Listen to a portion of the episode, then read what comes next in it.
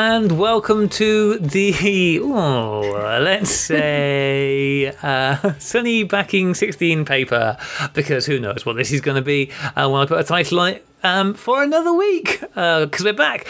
Listen, this has been a bit of an evening. We've been trying to figure out some new ways of making our recording sound better, and uh, it's it, it caused us some issues, didn't it, guys? It certainly did. We've been trying to use Google Meet instead of using Skype um, because the audio quality is so much better. But yeah, we, we had some trouble and um, we kind of lost about an hour mucking around with that, which has left us rather short of time so this is a bit of a thrown together jambalaya of a show this evening. But as you've already heard, I have with me the wonderful Claire Marie Bailey. Claire, how are you? I'm all right, Graham. Thank you. Good to be here after we've ironed out our um, audio problems. Uh, famous last words, Claire. Famous last words. uh, and also with me is the wonderful John Whitmore. John, how are you? Good evening, everybody. Oh, it's great to be here again. What we're going to do this evening, we have got a few emails, just a few short emails we're going to go. Well, one, a few short emails and one quite long one, which is great. Um, and also, we're going to, because um, I know we've been banging on for ages about Sunny 16 Presents and what's going on there. And, yeah, not everybody's had a chance to check it out yet. Well, they've had the chance, but they've maybe not taken the opportunity to. So I think what we're going to do is at the end of the show, stick in a few excerpts of some of the show, some of the shows that have already gone up on Sunny 16 Presents uh, for people to have a quick listen to. So hopefully it might encourage you to go over there and check stuff out because we're sort of building up quite a good bank of stuff out there these days. Anyway, how are you guys doing? Have you been up to anything fun this week? Uh, John, what about you first? Uh, I have been, and I am almost ready to press the launch button on my patronage subscription scheme thing that I'm doing through my website. Um, I'm going to oh, I'm going to give you a little uh, bit of information about it. I'm going to do a quarterly zine that you can subscribe to as part of the patronage, um, and then there'll be tiers where you can get vouchers for prints as well off the site. So if that sounds interesting to you, please do check out check it out and uh, sign up to the mailing list, and I'll let you know as soon as it's launched.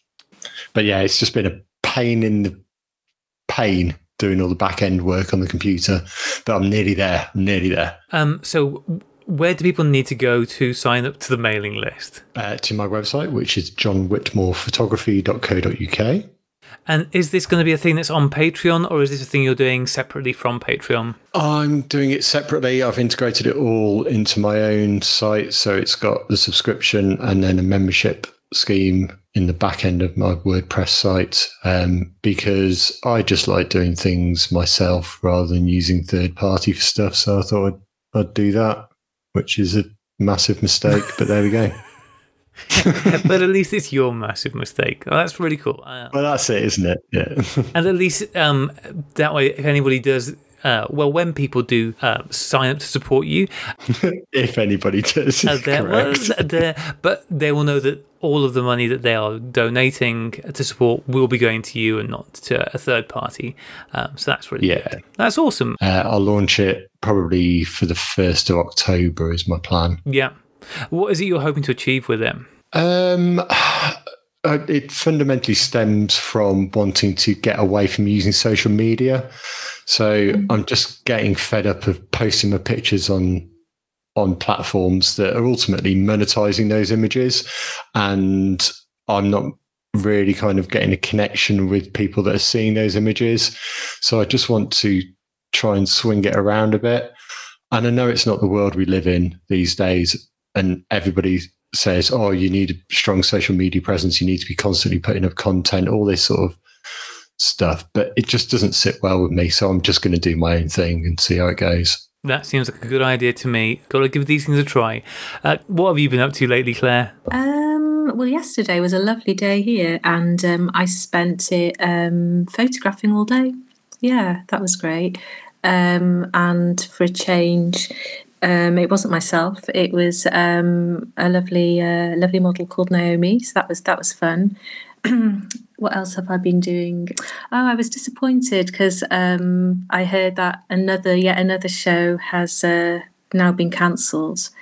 Um, so that's one late on in uh, November, the Paris shows. But I'm still, like I said last week on the last show, I'm still crossing my fingers that I can um, make it to Italy in a couple of weeks, and I nothing drastic um, alters. Although the, the the you know the the mood music is is not looking good around the pandemic, but fingers crossed. So yeah, so so more more um, photographing. Um, yeah. Cool beans. Yeah, well, we're all keeping our fingers crossed for you to be able to make it to Italy. That would uh, that would be a nice high spot for a year that has been sadly lacking in them. But as you said, it's it does feel very uh, on edge. All of that stuff at the moment, you just never know from one day to the next what's going to get cancelled and what's Yeah. going to happen. Um, Okay, well, let's dive into the emails because some of these are directly referring back to some things we talked about last week. Uh, starting with Billy Sanford, Yeah. who writes in Hello, Sunbeams. I just listened to today's episode and thought I'd write a brief email. But upon further reflection, I thought, why start now with the brevity? For Claire. Firstly, I am quite fond of my Canon EF 16 to 35mm f4 lens. Shooting straight on at the long end, it gives you the normal, useful, and traditional 35mm perspective. Straight on at the wide end, it gives you the wider view that looks normal. But what I really enjoy is that by tilting the camera down or up, you do get a distinctive, distorted perspective that can really stand out if you include one image with it as part of a larger collection. Like anything else, it is a trick that would grow old quite quickly if overused, I imagine. I've included a couple of examples to show what I mean. While it isn't cheap, it is less expensive than the 2 f2.8 version, with the bonus of being lighter and including image stabilization, but with the cost of a stop of light. But then, since Canon is currently introducing a new mount, there may be less expensive copies to be found, used from hmm. shooters looking to upgrade their kit. Or perhaps there are other third party offerings in the 16 to 35 range. I know several people are fond of the 17 to 40, but I haven't used it myself. So there you go, Claire. That's a, a suggestion for a lens for you. Yeah, no, thanks for that, um, uh, Billy. Um, that that's that's really kind. I've had a, a couple um, of of suggestions, so I'm I'm really grateful for that. And and sixteen sounds great, and the little I like the idea of the the little trick that you're saying. So thank you for that. Yeah, I'm wondering. uh, I wonder if that's a full frame lens. That's the only thing I'm not sure. Yeah. Let's have a quick look and see if I can very quickly. Um, oh no, I'm sure it is because it's an L lens, so I'm sure it's a um, full frame lens. Now that's awesome. Okay, continuing. Sorry. Secondly, I really enjoyed the show on Blow Up. Claire and Jeff's enthusiasm for the film was engaging, as was Graham's conviction that the lead character did not have any redeeming qualities. I can't remember if it was mentioned at the end, but for anyone else considering movies that have some element of photography to it, Full Metal Jacket is, of course, a movie that many people enjoy in its own right. Or some people consider the two halves of it somewhat two separate movies and like slash dislike them accordingly. The main character ends up as a war reporter during Vietnam and has his camera stolen at one point. Another movie with less acclaim but with photocentric plot elements is 2013's The Secret Life of Walter Mitty with Ben Stiller. I'm not sure it would merit deep analysis, but again, because of the story itself, photographers who have already burned through all of Netflix and are looking for something else may want to check it out. Um, your feelings on those two films, Claire? Well, do you know I haven't seen um, Full Metal Jacket? I remember um, is is a great film. It's a Stanley Kubrick film. Um, the other one um, as well. Uh, what I will say, actually, what I will say, Billy, is um, maybe maybe you want to um, keep a keep an eye and ear out for um, one of the upcoming episodes of On Film. Um, yeah, I won't say any more than that, but you might be surprised. Uh, and The Secret Life of Walter Mitty? Yeah, that's what I'm saying. Um, you you might want to. Um, have you have either of you seen that film? Uh, Yeah, bizarrely, I Um, have. Yeah, yes, Ben- it's one of the rare Ben films that I have seen. Yeah. Yeah, because he he directed it, didn't he? And he starred in it, and um, I think it went quite through a process before it came to him. And it's got um, yeah, Sean Penn, and it's got some really lovely um, Time magazine um, pictures in it. Yeah. So anyway, Billy, yeah, do keep your do keep um, your ears and eyes open for, for the for the next episode. You might be surprised. And I and I will share with you um, afterwards, Claire, the pictures that uh, Billy has sent Yeah, yeah. Of, of his, the effect he's got with these lenses. It is quite funky, um, as he said, especially when you start tilting it up and down. It's it is giving some quite good distortion there, which is what you want from wide angle. You know, you want a bit of a funkiness going on. Otherwise, what's even the point? No, I'm I'm I'm, I'm really grateful, and, and, and talking of um, Jeff as well, um, and- Blow Up, um, he he he sent a message as well to recommend um, a Venus Opsi- Optics um, 15 millimeter lens as well. Um, do you, do you pronounce it uh, Laowa? I don't know if my pronunciation is right, but that was a lens that he recommended as well, and also um, Hillary um, Hillary Clark um, messaged me to say um, she had a 10 millimeter uh, to 20 millimeter, and, and um, she asked me if I wanted to just. I haven't had a chance yet to, to see if it was compatible. She said she, you know, I could have a go and see how I got along. So I'm really grateful. Um, and a, a gentleman called Christian as well messaged me on um, Instagram to recommend a lens. So, so thank you all, all of you, and, and thank you Billy as well because um, I'll look them all, you know, look them all up and um, and see. So that's that's really really grateful. Thank you. Right, I've got some bits in here for you as well, John. Uh, so for John, uh, carrying on with Billy's letter. Firstly, I wasn't expecting for the subject to come up, but as long as you're asking, I'd have to go with G C D as my favourite chord progression. classic. I mean, it's an absolute Nice. classic. Somewhat easy for beginning guitarists to learn, and has a very satisfying resolution while cycling through it. I mean, you can't argue with that, can you, Claire? You know, you're a musician. G C D. What a winner. Secondly, I also really enjoyed the conversation with Dan Kay, with all of the talk about each print being somewhat unique and that the print is the final product, the end result of the clicking of the shutter and developing and everything else that has gone before it. I definitely want to get into some darkroom voodoo at some point in the near future. All I mm-hmm. can really add is that I was surprised, though I shouldn't have been, that it is possible, if one has enough money, which I don't, for a person to still purchase a print that was created by Ansel Adams himself. Um, there's a link here to where you can go to buy it. Uh, I just thought that it spoke to Dan's comments about the value of a print. For example, extremely rich people, people will pay outrageous sums for a canvas that Picasso himself touched with his brush. Likewise, there is a market for buying a print that Ansel Adams, as a photographic artist, himself produced. And, at higher levels, it speaks to the idea of the artist and his vision. Thinking about the picture before you take it, carefully composing and taking the picture, being intentional about developing the negative, and then producing the final print as the end result of all that work. It's not a knock against anyone who digitally prints. I've done that myself. Or shooting for the gram. I'm guilty of that too. But just a recognition of the thoughtfulness of the whole end to end process and the artistic vision involved in printmaking that Dan and John alluded to. Or who knows, if Ansel were alive today, maybe he'd be posting duck face selfies. Maybe. Um, huge breath for both Billy and myself. Since music is the current Cheap Shots challenge theme, I'll keep the topic I am throwing out for discussion to music as well. I've also I've included the shot of the cassette insert discussed during my submission. Thank you. Oh yeah. Um, I most often go out to shoot alone, and I'll often have my MP3 player on. These days, it's most often playing podcasts. I was wondering if you all tended to have music or something else on in the background while you work, in addition to Kate Bush, of course. And if it was, what music it was you tended to lean towards. Something dark and brooding, emo, heavy metal, blues, classical, etc. Discuss amongst yourselves. I suppose I'll wrap it up for now. Of probably much less significance to the listeners, I've included my mailing address at the bottom in the hopes of receiving some sweet, sweet Sunny 16 swag. Thank you, Billy. Thank you, Billy.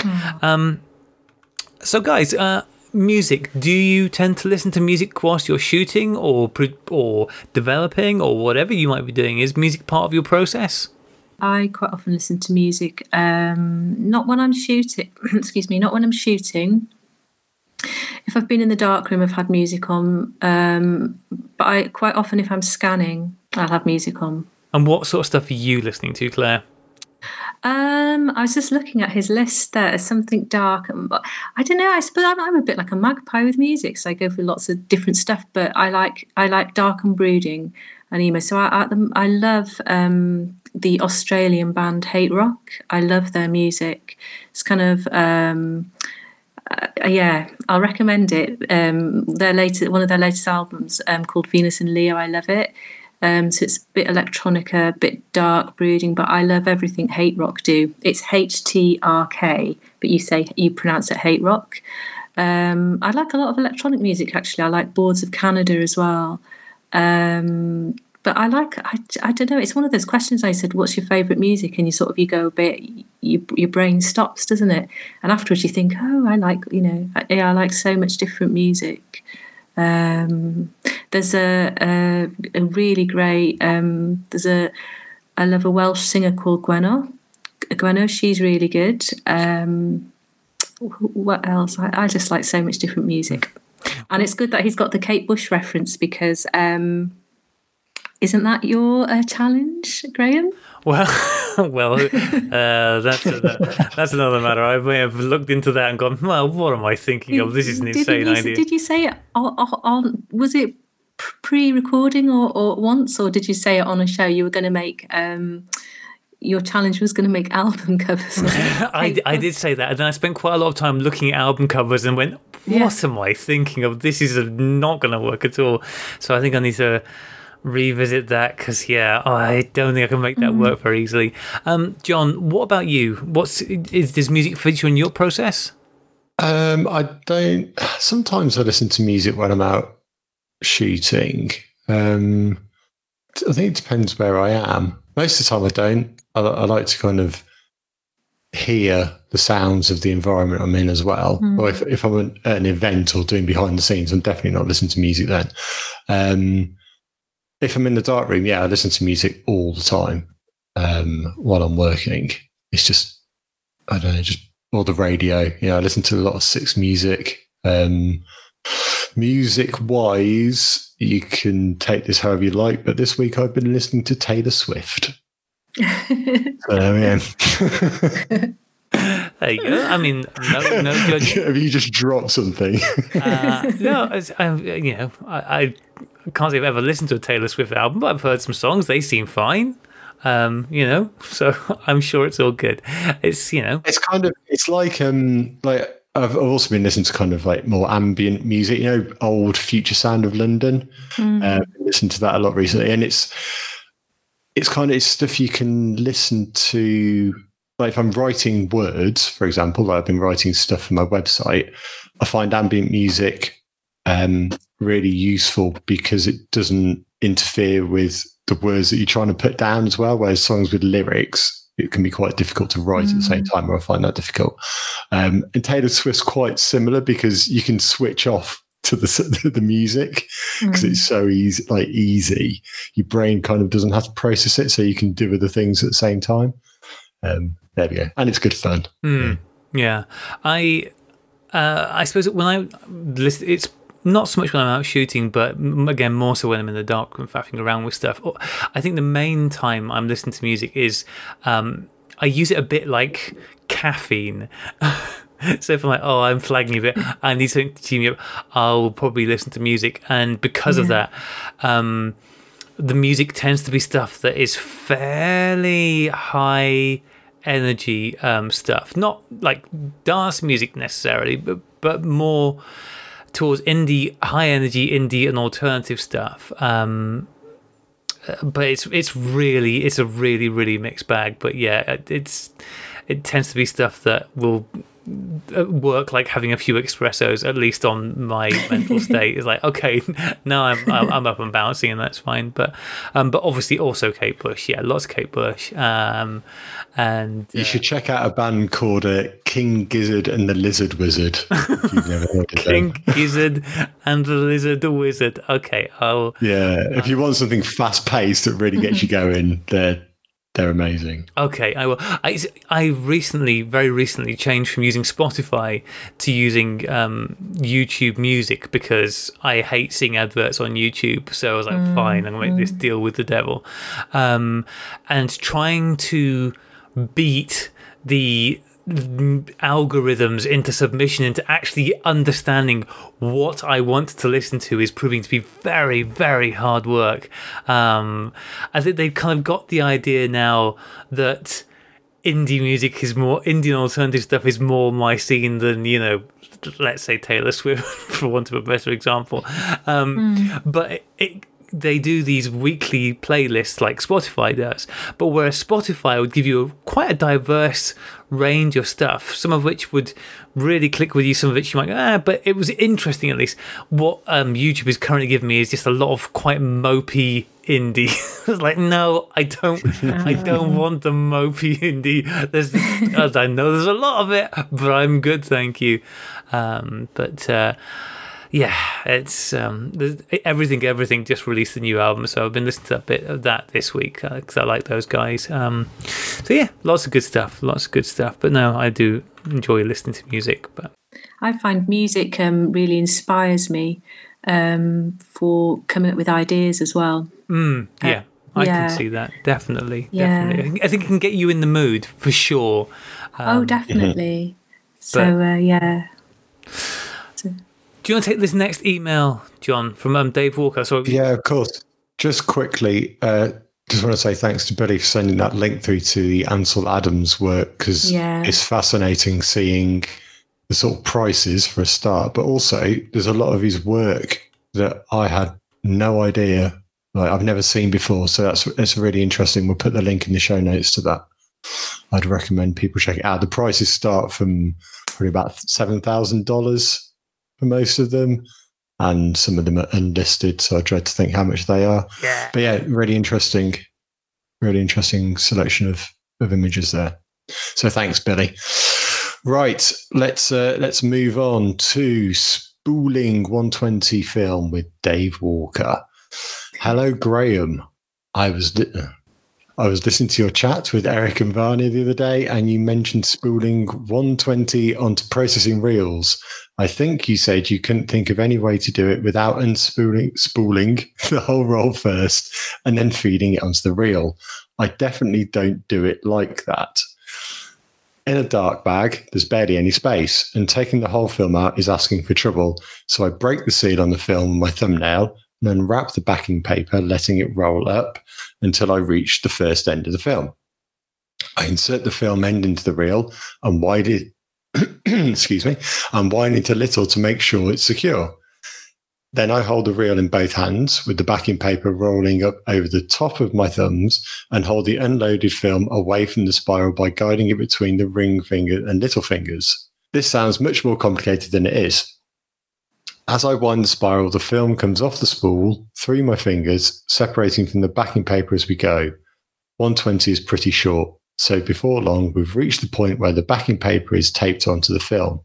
I just peel the backing paper away and drop it in the bag, already conveniently rolled up again, and fold over the little tape back onto the film.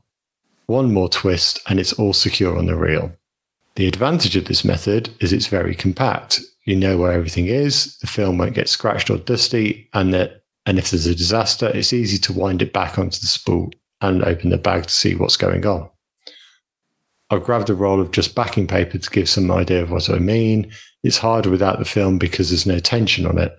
Also, taking a photo of yourself with both hands busy is harder than I anticipated. Cheers, Dave. Um, is that what you do, Graham? You take the whole film off first? Yeah, I separate the film completely from the backing paper. Yeah. Oh, you're crazy. I I do what Dave does.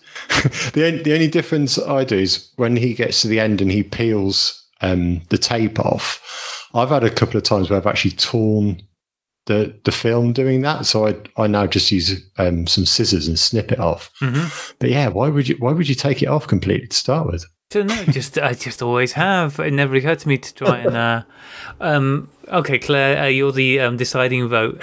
Uh, loading 120 film onto a reel. Um, do you separate it completely from the paper before you start loading it, or do you start it on the reel and feed it through and take it off the paper at the same time? Second one. Oh god damn it! So I'm the odd one out here. oh no, Graham. But ha- I, I did enjoy your Eric and Vanya show, Graham. As well. uh, yeah, um, yes. I uh, just like when I recorded that, and I had a lovely time chatting to Eric and Vanya.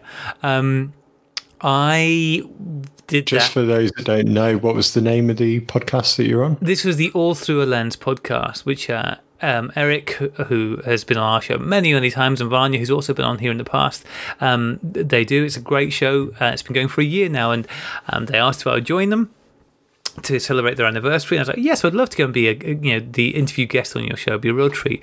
Um, and their shows are magazine shows. They have different sections, and the interview is just a part of it. And it's normally about 15 20 minutes long so i knew that we were going to end up talking for longer and then they would cut it down lots.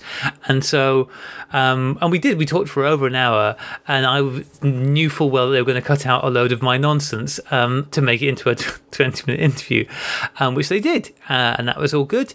Um, but they've just started a patreon to um, help pay for the cost of running the podcast, which are not small, and also to give the money towards paying for dev chemicals and paying for the amount of time which Eric puts into putting the shows together, which is a lot because, as I've said, their shows are much more carefully constructed than what we throw together.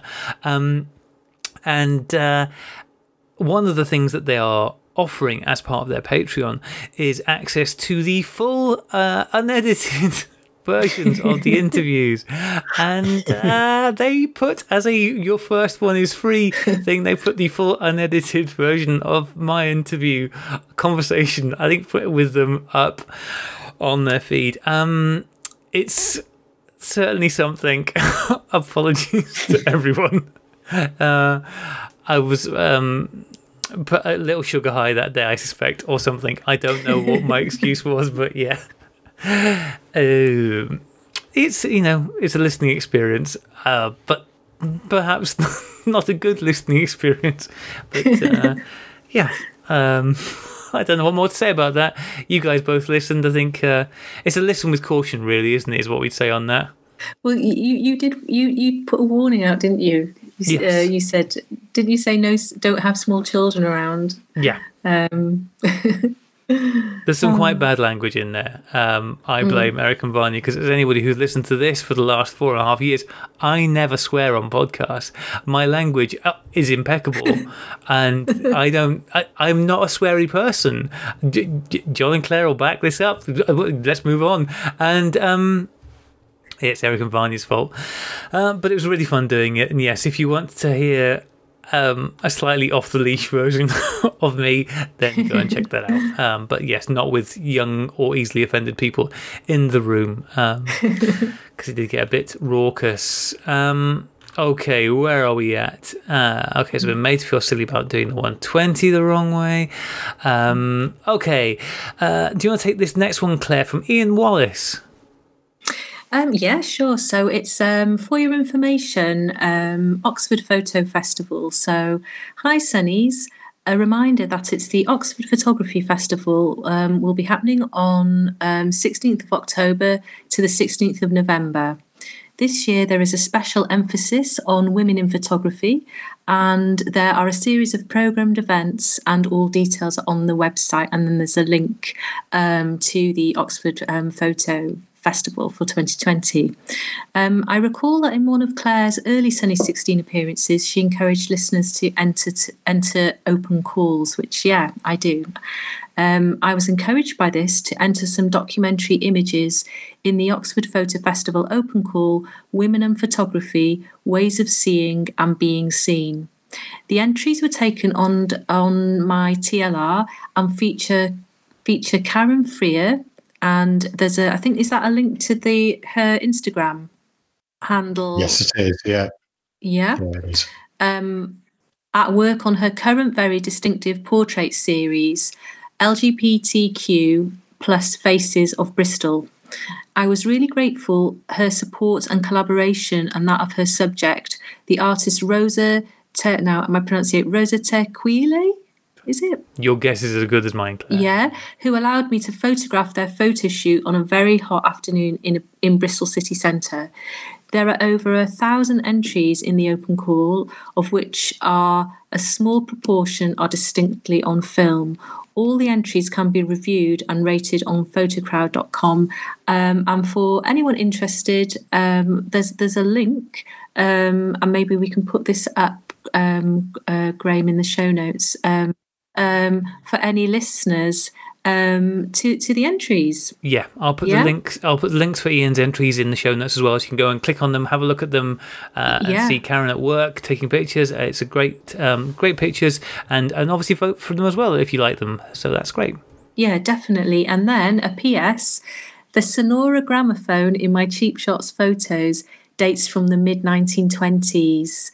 Wow. And um, he says the cabinet which caused puzzlement on backing paper is full of 78 RPM gramophone records. Wow. Do you know what, Ian? I, I just thought it was great. And I would just, I'd love to get hold of that as a prop. um, I always like the way the grooves catch the light. Oh, lovely, lovely. Best regards, um, Ian Wallace. Um, and um, if you want to um, link up with Ian, again, he's put his um, Instagram handle as well. Um, so it's at, at Ian underscore on a hill road. Yeah. Um, yeah. Yeah, the Oxford Photo Festival. Um, I'm really glad that the stuff exhibitions going on.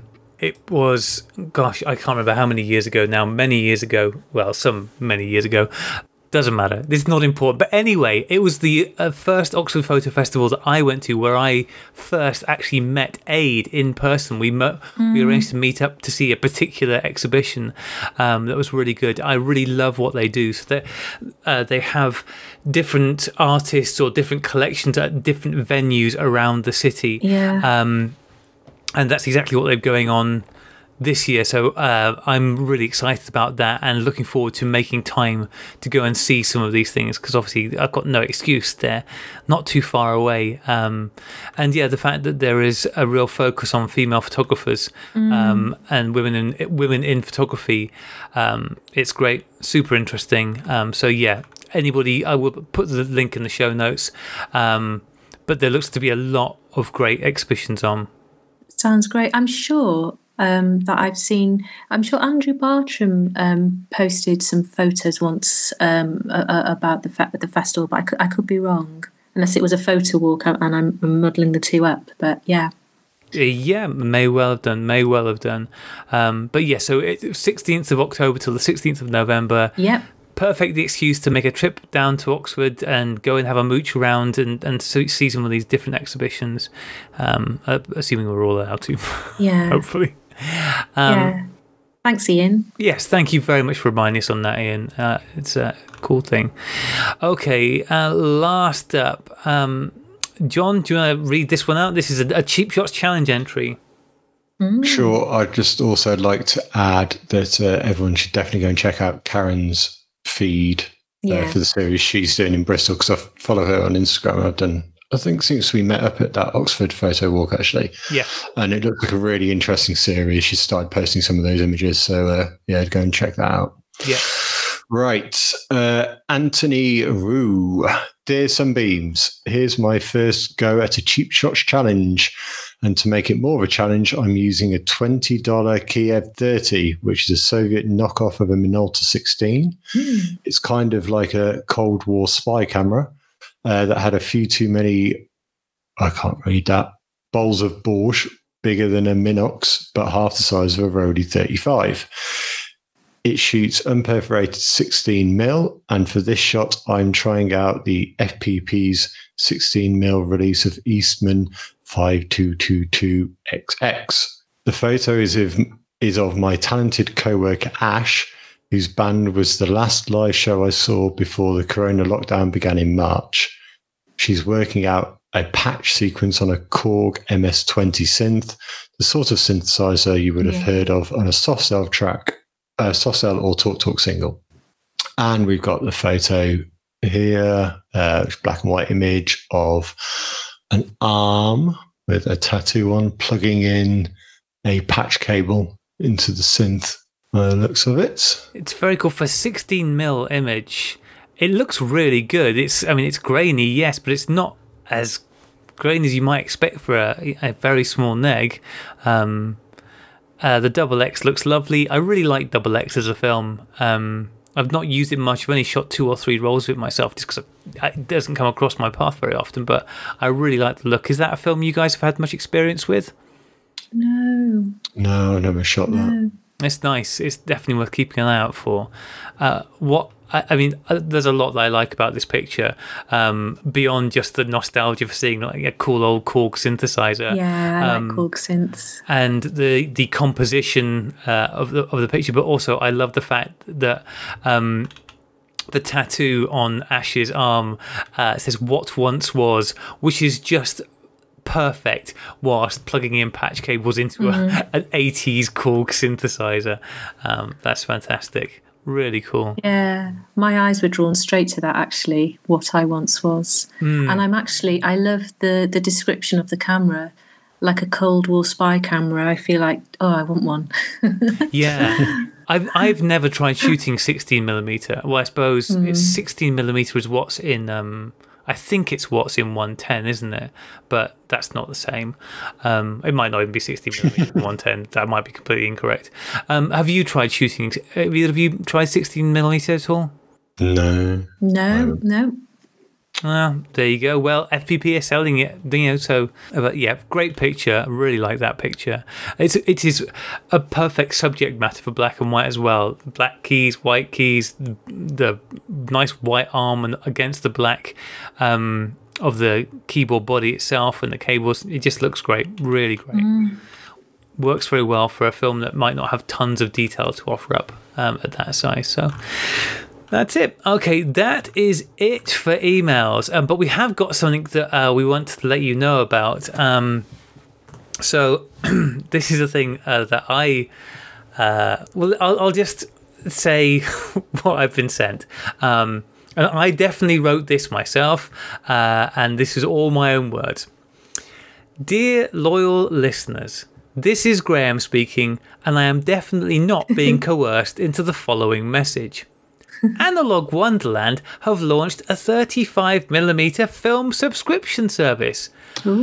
I am told that I think it's brilliant, and it is available right now on the Analog Wonderland site. Get a bundle of different 35mm films every two months.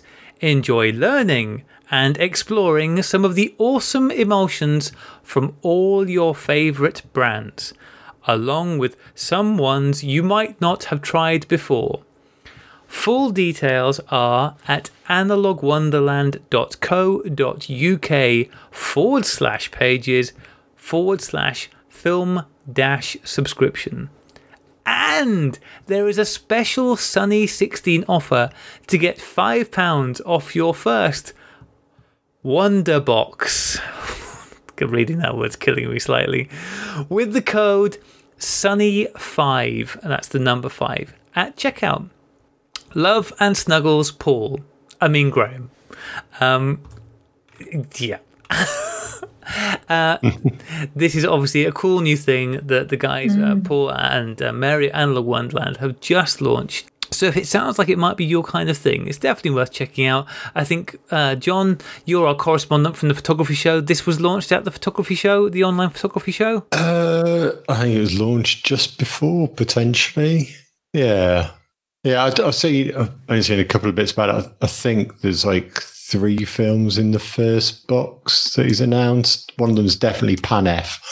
Um, so yeah, it looks like if you're if you're a beginner um, or you just want to experiment loads and you don't really know where to start because I don't they've got so many different films haven't they on there available now.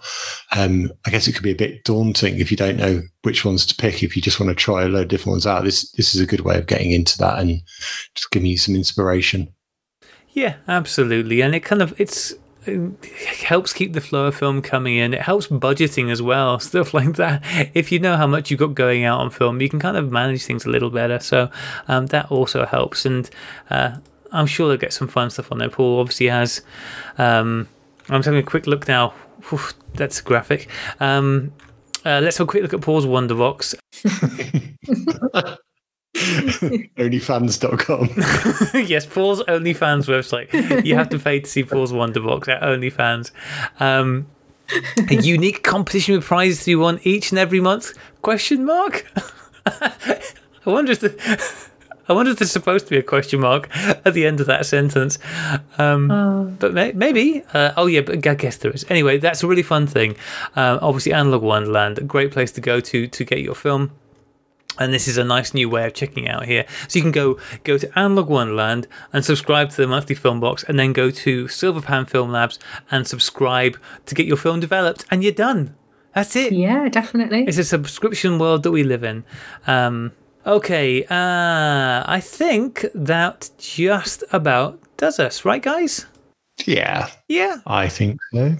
Um, so, what we're going to leave you with is a few excerpts from some of the recent shows we've had going out on the Sunny 16 Presents feed because, like I said, we've had some really good stuff go out, but you might not have had a chance to check them out yet, might not have felt so inclined as to wander over there. So, hopefully, this, this little taster will wet your whistle um, for some of the stuff that's out there already, and we've got some more stuff coming up all the time. I'm going to have, it'll hopefully be about out by the time you hear this. If not, it's definitely coming out this week. My first show is finally going to land this week, um, which will be it, kind of all about and around the Carbon Adventurer um, 4x5 camera and kind of getting into shooting 4x5 film and entry into 4x5 film. Um, we'll feature conversations with such luminaries as Simon Forster, Steve Lloyd, and the wonderful Matt Marrash as well, which is a real treat to talk to him. I haven't spoken to him before. So um, please do go and check that out when it drops on day this week. I'll be so looking forward to. Christmas 2021. Oh, It'll be worth the wait, probably, unless it isn't, you know. uh, you remind me, Graham. Um, I've been watching. Um, I've been watching. Yeah, um, the David Lynch weather updates every day. I don't know if you watch them. oh, that's Okay. all. I love that. They're brilliant, aren't they? I go there. I go there every day just to hear him go golden sunshine and blue skies. And he does this thing. You will, you'll know about this, won't you, John? Um, um, what's the number today? And um, he basically has a jar. Sorry, I'm digressing massively here. And it has like ping pong balls in it, one to 10. And every day he picks out a number. What's the number? And it's just been this ongoing thing that the, a number seven hasn't happened. In fact, I'm, I'm, I've not seen it for about a day. So maybe probably there's been a seven, but for, for weeks there's been no number seven pulled. And that just reminds me we're all we're all on pins waiting for this number seven.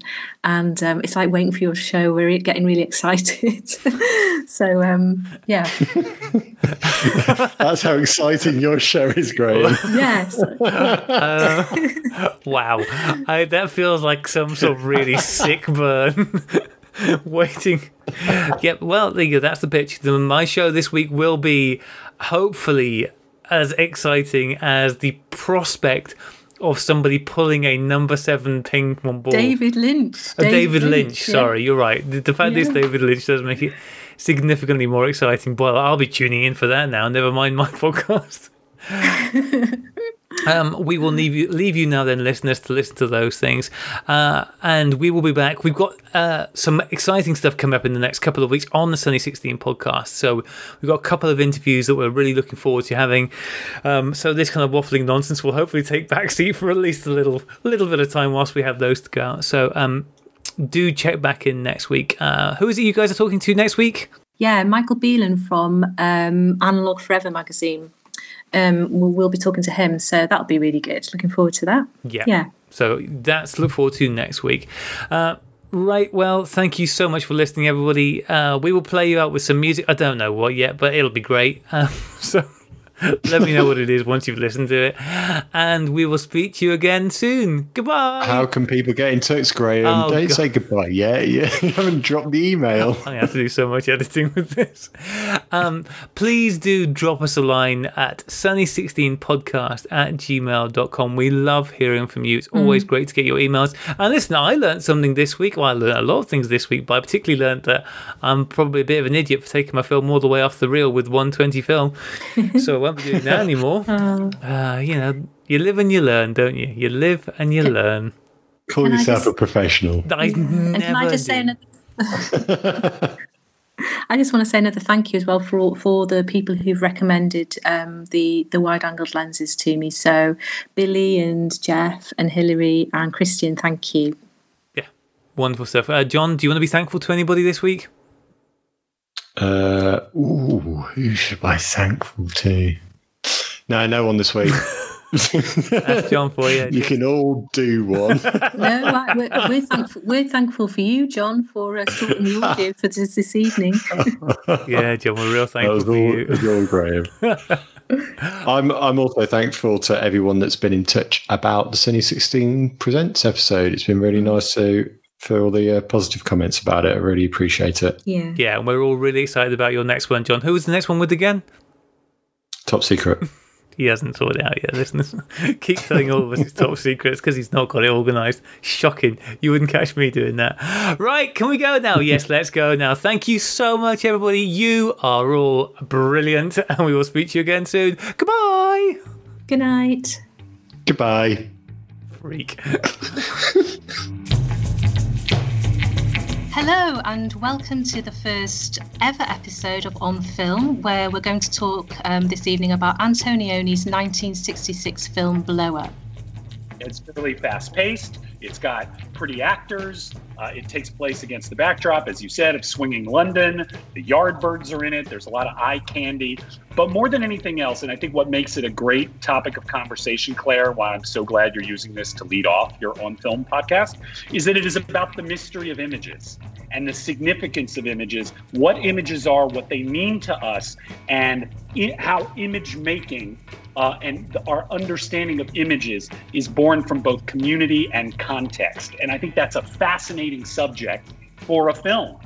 I can't make my mind up in that scene where where he's been know, to the Doss House to take those pictures, whether he is genuinely has a social conscience or whether he's cynically exploiting um, the homeless people just to get on. I can't work up. But by the end, I, I did shift my position on him a bit and found I felt like some compassion for him. It's somebody who is bored with his life and who had this brief glimpse of something that might have been more compelling to him and then it was gone because it's not his story and and and it's just like oh and then he has to watch students doing mime tennis and frankly i'm amazed he didn't top himself it is a photographer's dream this film not only is it a showcase for you know the best photographic equipment of the time he's got a plain prism nikon f he's got a hasselblad yeah. c uh, he's got an assistant that loads and unloads these cameras for him he has this absolutely immaculate studio with backings and props, feathers, and so forth. And he has this amazing darkroom setup with two different rooms with a light that comes on when you close the door. And yeah. for, for printmaking. It is just, you know, without fetishizing kind of the, the photographic equipment itself, it seems to show this kind of dream life for a photographer of just having all that stuff at your fingertips. It's pretty incredible.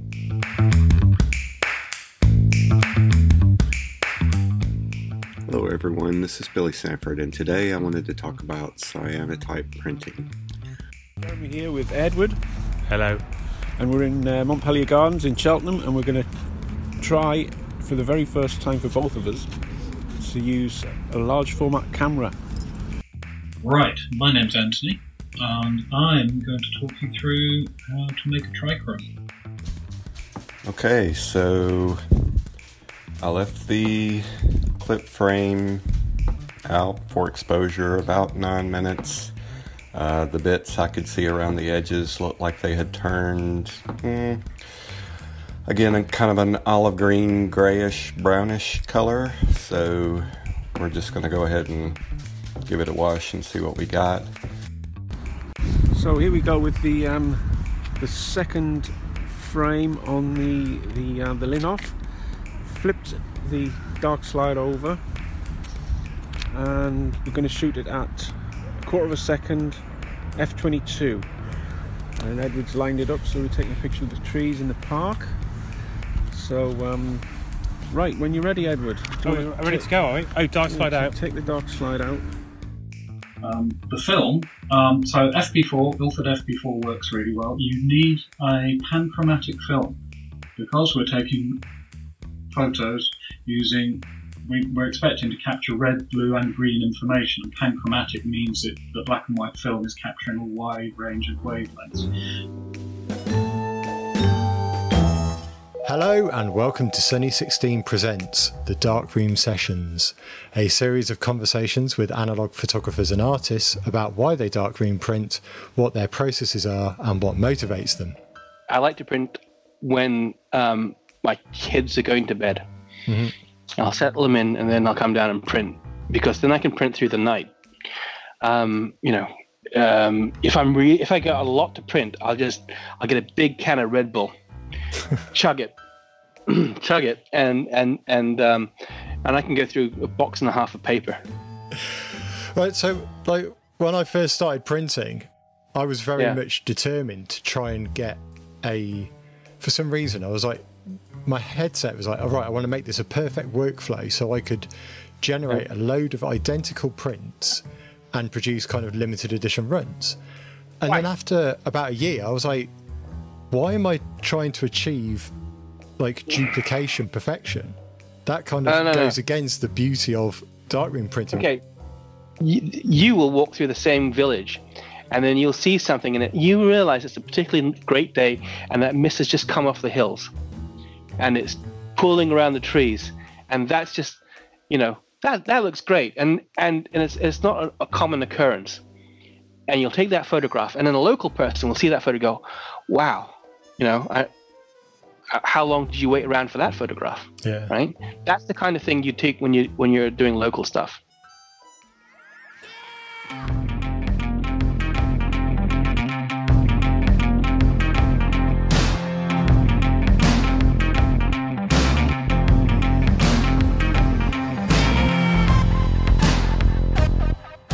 Hello, and welcome to this episode of Underexposed. I'm Rachel Brewster Wright from Little Vintage Photography, and as you'll probably know, co host of Sunny 16 podcast. The underexposed episodes of the Sunny 16 Presents are where I try and shine a light on some photographers whose work flies a little bit below the radar. I am lucky to be the daughter of a contractor and an architect, and we have an incredible relationship. So my dad usually just he'll be like, "Okay, let's go on this job site," and that's so cool. So you get to see exactly the so architecture from the inside. from the inside, and the and you know from literally them digging Yeah. to make a foundation. Like I get to be there at different um, parts of the project, so I always try to take you know a couple of pictures when um, that's happening, just so you can see the development. It, it can take some time, I think, to get to the point where you realise that that's It's a problem. yeah, that, yeah, that's a problem, and also what you can do about it. You, you Mm-hmm. can not even realise, oh, actually, going out and taking that time to walk around with the camera, even if you don't shoot, shoot it. anything, Just just have the comfort of the weight, you know, that camera Yeah. strap, you know, being help. right around your neck. That's just, I think that's a very good way to, to just kind of calm down. Yeah, definitely. And I went to this tiny remote village in the north of Iceland called Skagaströnd. I think 500 people live there. Oh. And there were no there were no models that I knew of. There was no photo studio, no lab, no darkroom, Mm-hmm. nothing. And I just went with a 35mm camera and a Polaroid land camera, which I was which I bought for the occasion. And I was so excited to use it. Um, and I got there, and it was the first residency I'd done, and it was when it was November, so it was quite an. Oh intense God. month because it's when it goes. you know, by the, by the start of the month, I think there was maybe seven hours of daylight, or maybe seven or eight, and then by the end of the month, it was sort of five.